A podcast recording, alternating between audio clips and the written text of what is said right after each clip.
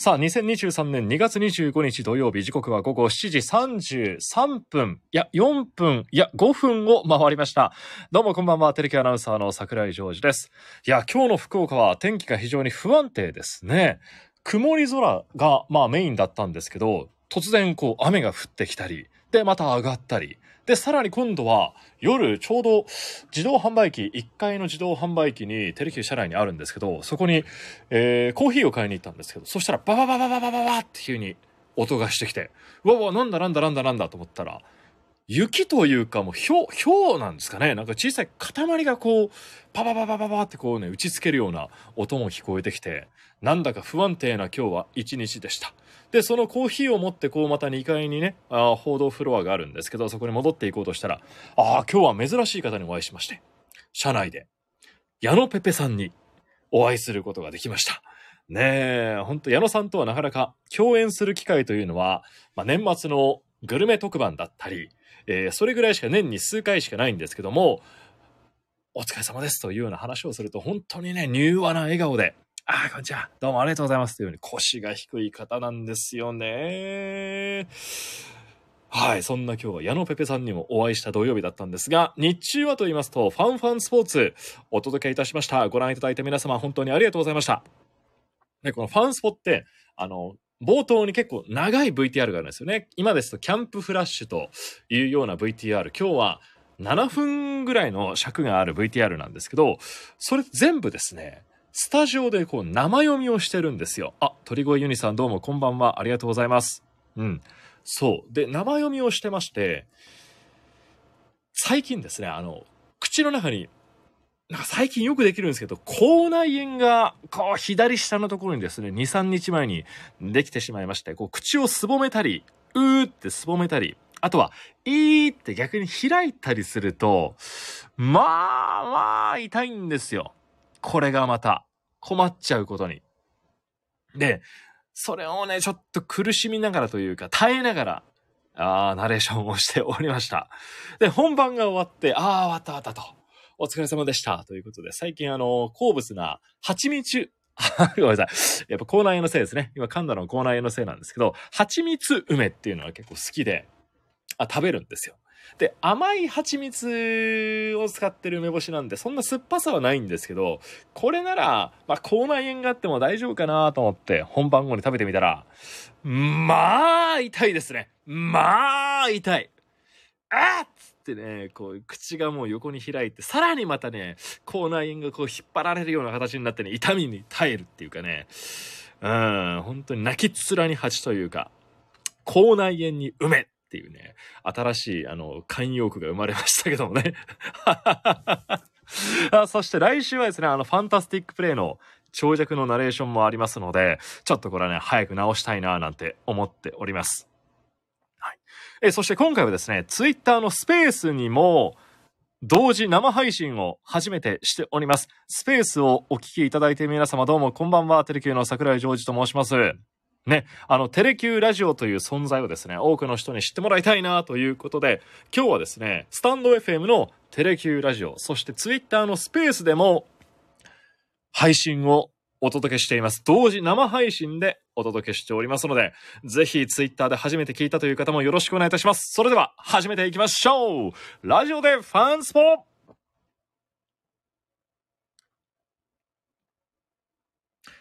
本当はここにオープニングジングルがいつも入るんですが、いずれの携帯も使ってしまっているため、今日は、えー、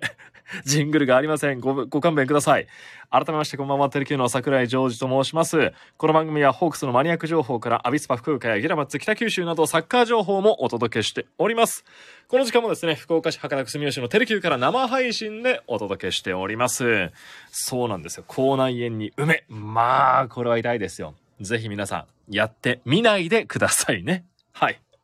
あ、イカの塩辛さんもこんばんは。どうもありがとうございます。スタンド FM の方でお聞きの皆様、そして、ツイッターのスペースでお聞きの皆様、どうぞよろしくお願いいたします。さあ、今日 J1 アビスパ福岡ホーム開幕戦でした先週の開幕ゲームはノエビアスタジアム神戸。ヴィッセルとの一戦でしたが敗れてしまったんですが、今日のゲームはセレッソ大阪を相手に2対1勝ちました今シーズン初勝利です万歳やりました前選手のゴールで先制しまして、その後一度追いつかれたんですが、試合終了間際、金森選手がやってくれました大歓喜でしたね。ホーム開幕戦での白星というのはやっぱり嬉しいですね。いつ勝っても嬉しいですけど、シーズン初勝利っていうのは、なお嬉しいというようなゲームでしたが、勝ち点3を積み上げるということができました。0から3になりましたんでね、連勝街道ここからまた突き進んでいってもらいましょう。さあ、そしてホークスはと言いますと、春季キャンプ宮崎で続いていますが、今日は侍ジャパンとの走行試合と言いますか、強化試合でした。結果はと言いますとね、えー、侍ジャパンが8対4で勝利ということにはなったんですが、近藤選手ね、すごかったですね。さすがっていうような、近藤選手の良さが凝縮されたような、今日のね、ゲームだったんじゃないでしょうか。侍ジャパンのスタメンで出場した近藤選手が、フォアボールをまずは選んで、さらにその後はセンター前ヒットを2本。全打席出塁。これが出塁率がね、プロ野球人生で4割を超えているっていう近藤選手の凄さ、選球眼の良さだったりが際立っていた今日のゲームだったなぁなんて思いましたよ。で、近藤選手って、このね、ストライクとボールで判断してないんですよね。これ前回のファンスポの企画で柴原さんが直撃した時に話してたんですけど、近藤選手はストライクとボールじゃなくて、ボールの見極めっていうのは、打てるか、打てないか。もうすごいシンプルというか、打てるボールか、打てないボールかでこう判断してるっていう、もう打撃職人の極みというか、本当にその、職人の域に入った選手の言葉ってすごいなーって感じました。ストライクかボールじゃなくて、打てるか打てないか。打てるボールが来たらバットを出すし、打てないと思ったらバットは出さない、見送るっていう。まあ、打てる中にも選んでるボールはいろいろあると思うんですけど、その打てるか打てないかっていう概念は今までの僕にはなかった言葉だったんで、ちょっと感銘を受けた言葉でもありました。あ、イカの塩辛さんに続いてビブラートさんもこんばんはどうぞよろしくお願いいたします。スタンド FM でお聞きの皆さんどうもありがとうございます。今日はですね、テレ、ツイッターのスペース、テレキューアナウンサーズのツイッターのスペースでも同時生配信でお届けしております。ソニックりょうさんが今聞いてくださっていますね。どうもありがとうございます。テレキューラジオというものを立ち上げましたんで、それをちょっとね、ツイッターのフォロワーの方にも多くしてほしいなということで、あ、タカさんも聞いていただいてますね。どうもありがとうございます。3人がツイッターの方では聞いていただいているんでしょうか。ありがとうございます。で、そして今日ホークスの方ですよ。強化試合戦ったホークスで先発はね、えー、大関投手と、開幕投手の大関投手が務めて無難な感じだったんじゃないですかね。2回無失点という内容ではございました。で、バッター陣では、牧原大成選手がやってくれましたね。あのー、予想では、試合前の予想では、今日は一番三森選手じゃないかなんて新聞にも書いてましたけど、藤本監督はね、やりましたね。一番バッターでセンター、牧原選手がスタメン出場ということになりました。初球ですよ、初球。佐々木朗希投手の161キロ。バット出ないですよ、普通の選手は。見送りますよ。ただね、やっぱり超積極的な牧原選手が手出してきましたね。しっかりバットに当てて内野安打。もぎ取ってくれました。これは今シーズン何度も対戦する佐々木朗希投手にとってもいいアピールができたんじゃないですかね。牧原選手嫌だなっていうふうに思わせることができたんじゃないかななんて思っております。さらには今日はタイムリーも放って、2本のヒット、1打点という牧原選手の活躍でした。そういえば、今日佐々木投手、169キロ投げてましたね。169キロ。あれ誤作動かもしれませんけど、なんか、佐々木朗希投手なら投げかねないっていう風にね、いや、完全に誤作動だと思わせないところがね、またすごいなぁなんて思いましたけどね。ああ、鳥越ユニさん今日は攻守、そうそう、守備の方でもね、マッキーやってくれましたよね。やっぱりゴールデングラブ賞を目指していると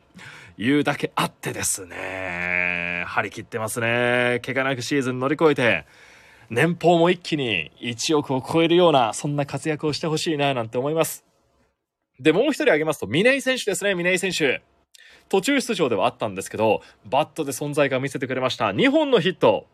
今日は放ってくれましたね。大型補強を、まあ、今シーズンしたわけですけども、ホークスは。やっぱり、オスナ投手だったり、まあ、ガンケル投手だったり、あとは有原投手だったり、まあ、近藤選手だったりで、まあ、どちらかというと、あまり目立ってなかったのが、峰井さんですよね。キャンプ中。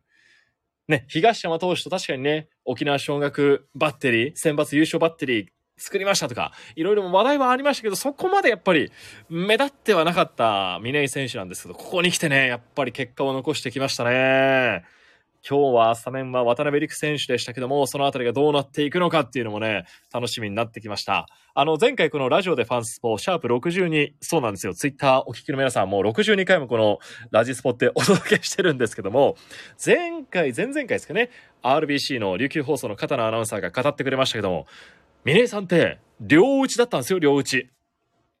ね。実は両打ちだった峰井さんが、今はね、もう右ですけども、いつかインタビューする機会があったらね、左で、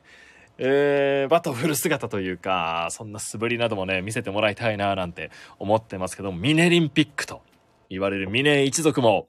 今日は沖縄でも放送がされてますからね、BS でも放送もありましたし、見ていたんじゃないかななんて思いますよね。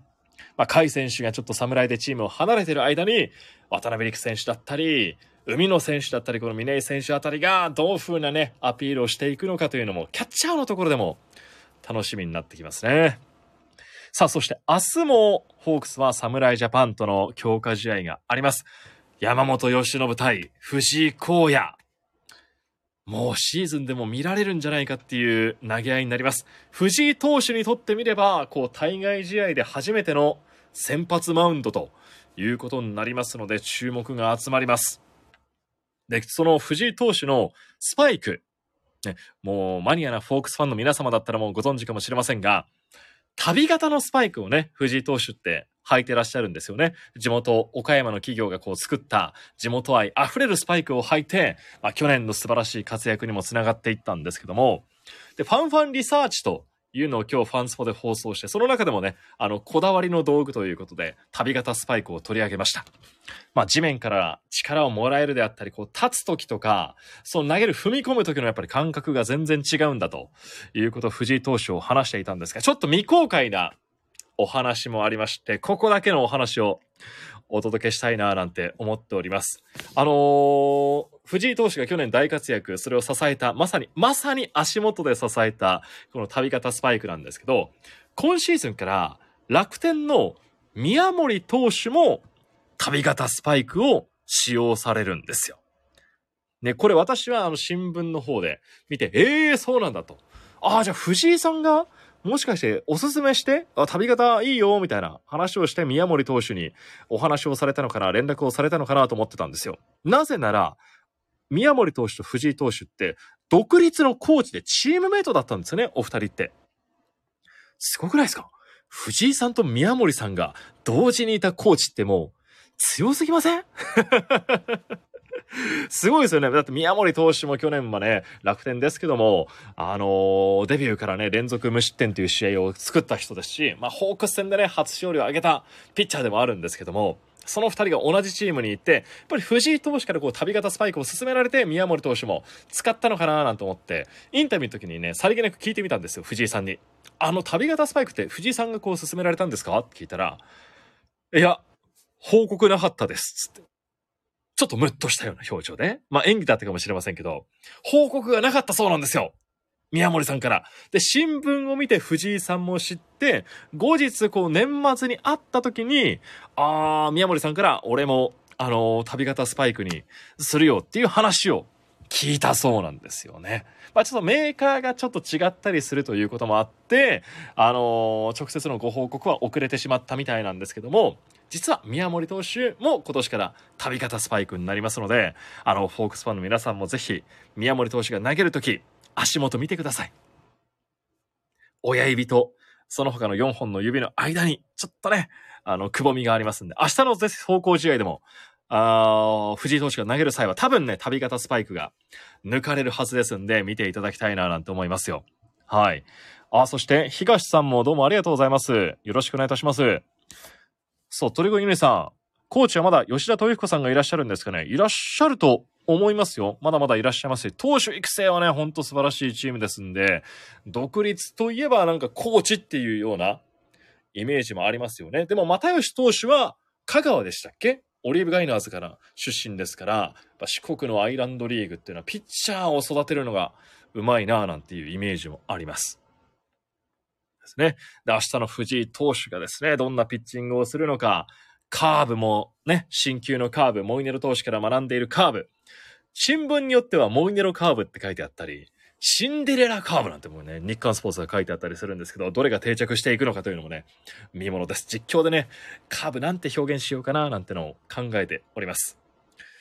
さあ、そしてここでですね、皆さんお待たせいたしました。プレゼント情報ですお待たせいたしました。プレゼント情報です。ツイッターのスペースでお聞きいただいている皆様とはここでお別れとなります。プレゼント情報はね、スタンド FM のテレキューラジオ、ラジオでファンスポを聞いていただいてアーカイブにも残っておりますので、そちらでぜひ、えー、聞いていただきたいななんて思っておりますので、今日はですね、スペースとテレキューラジオ同時配信だったんですが、ここでスペースをお聞きの皆様とはお別れとなります。どうもありがとうございました。マイクをオフにさせていただきます。えー、引き続き、スタンド FM テレキューラジオはお送りしてまいります。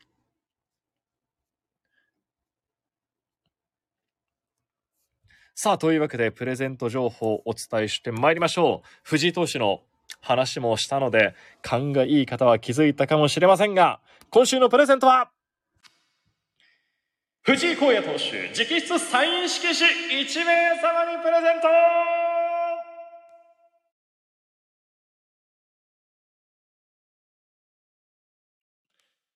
というわけで本当にプレゼントしちゃいますケントさん。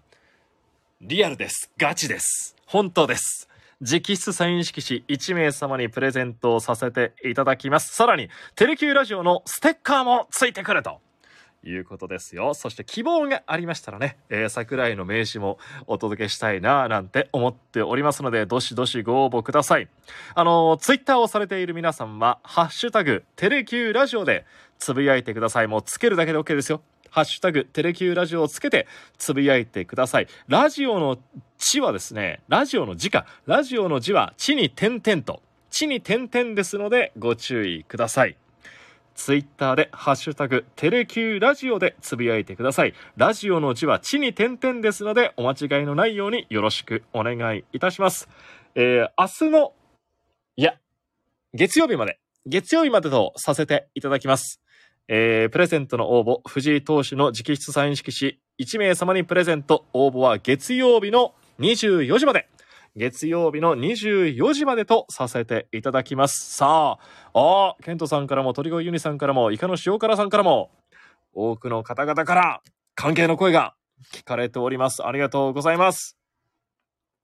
そうそう、一つ話忘れてたんですけど、藤井投手、今シーズンあの、ペイペイドームって、マウンドがさらに硬くなるんですよ。メジャー仕様というか、えー、さらに硬くなってしまうので、あの、スパイクの刃も微調整して、ちょっと削ってるみたいなんですよね。今シーズンに向けて。あの、旅型のスパイク。ミリ単位でやっぱり削って、えー、その調整というか、しっくりくる長さにしてるっていうね、こだわりもあるみたいですんで、ちょっと変わるだけでもやっぱりプロの選手って違いがわかるみたいですね。1、2ミリでも、そんな結構大きな差があるみたいですんで、ちょっとね、その旅型スパイクが進化してると思いますので、明日はもう全国的にも注目されるゲームになりますので、藤井投手のピッチング、ぜひ皆さん注目して聞いてみていただきたいななんて思っております。さあ、ケントさんからも質問いただいておりますね。ファンファンスポーツは若手に注目する機会ってこれからの企画ではないですか？ということで、まあもちろんありますよ。もちろん若手にも注目しますし、あとはホークスプラスでも若手選手へのインタビューなどお届けする機会もあるかと思います。ね、このあたりはちょっと先々のことはまだまだここでは解禁できないものもありますので、来週はファンタスティック大賞じゃないな。それは年末の番組になりますんで、ファンタスティックプレイを特集でお届けいたしますので、そちらにも、まあ特集というわけではないですけど、若手選手の声だったり、あの姿は映ると思いますんで、よろしくお願いいたします。さあ、そして、そろそろお別れの時間も近づいてきましたが、来週は、スペシャルゲストが登場いたしますスペシャルゲストが、ラジスポにやってきますよ。さあ、発表しましょうホークス施設応援団関西高吉会会長、清水さんそうなんです。プロ野球や J リーグでは声出し応援が続々と解禁となり、声援と生演奏が戻ってまいりました。いや、今日の宮崎も、そしてベススタも、大いにやっぱりね、盛り上がってましたね。トランペットの音色を聞くと、やっぱ嬉しいですね。そこで、今のホークス応援団の思いを直撃します。来週の土曜日は、ペイペイドームでのオープン戦初戦と、いうことですので、このラジスポも、ドーム周辺からお届けしたいと思っておりますので、よろしくお願いいたします。はい。ぜひ、清水会長への質問などがありましたら、来週の放送でどしどし、つぶやいていただきたいななんて思っております。来週もね、生配信を予定しておりますので、どうぞよろしくお願いいたします。ああ、そうですね、キューバ戦でもトランペット、鳴り響いてましたね。グラシアル選手やデスパイネ選手にも、こう、応援歌を送るっていうね。やっぱり、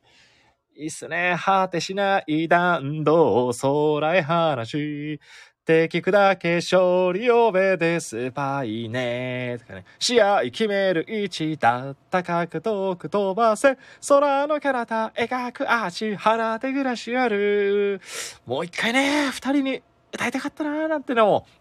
ありますけども。あのいろいろ応援歌も新しくなっているということですので、そのあたりも清水会長にもお話を聞きたいななんて思っております。ぜひ来週もラジオでファンスポよろしくお願いいたします。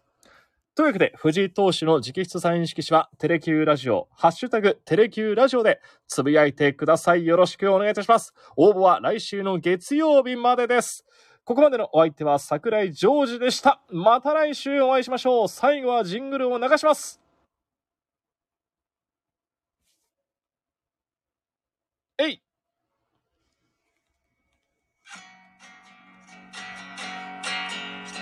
そうですね、イカの塩辛さん、来週は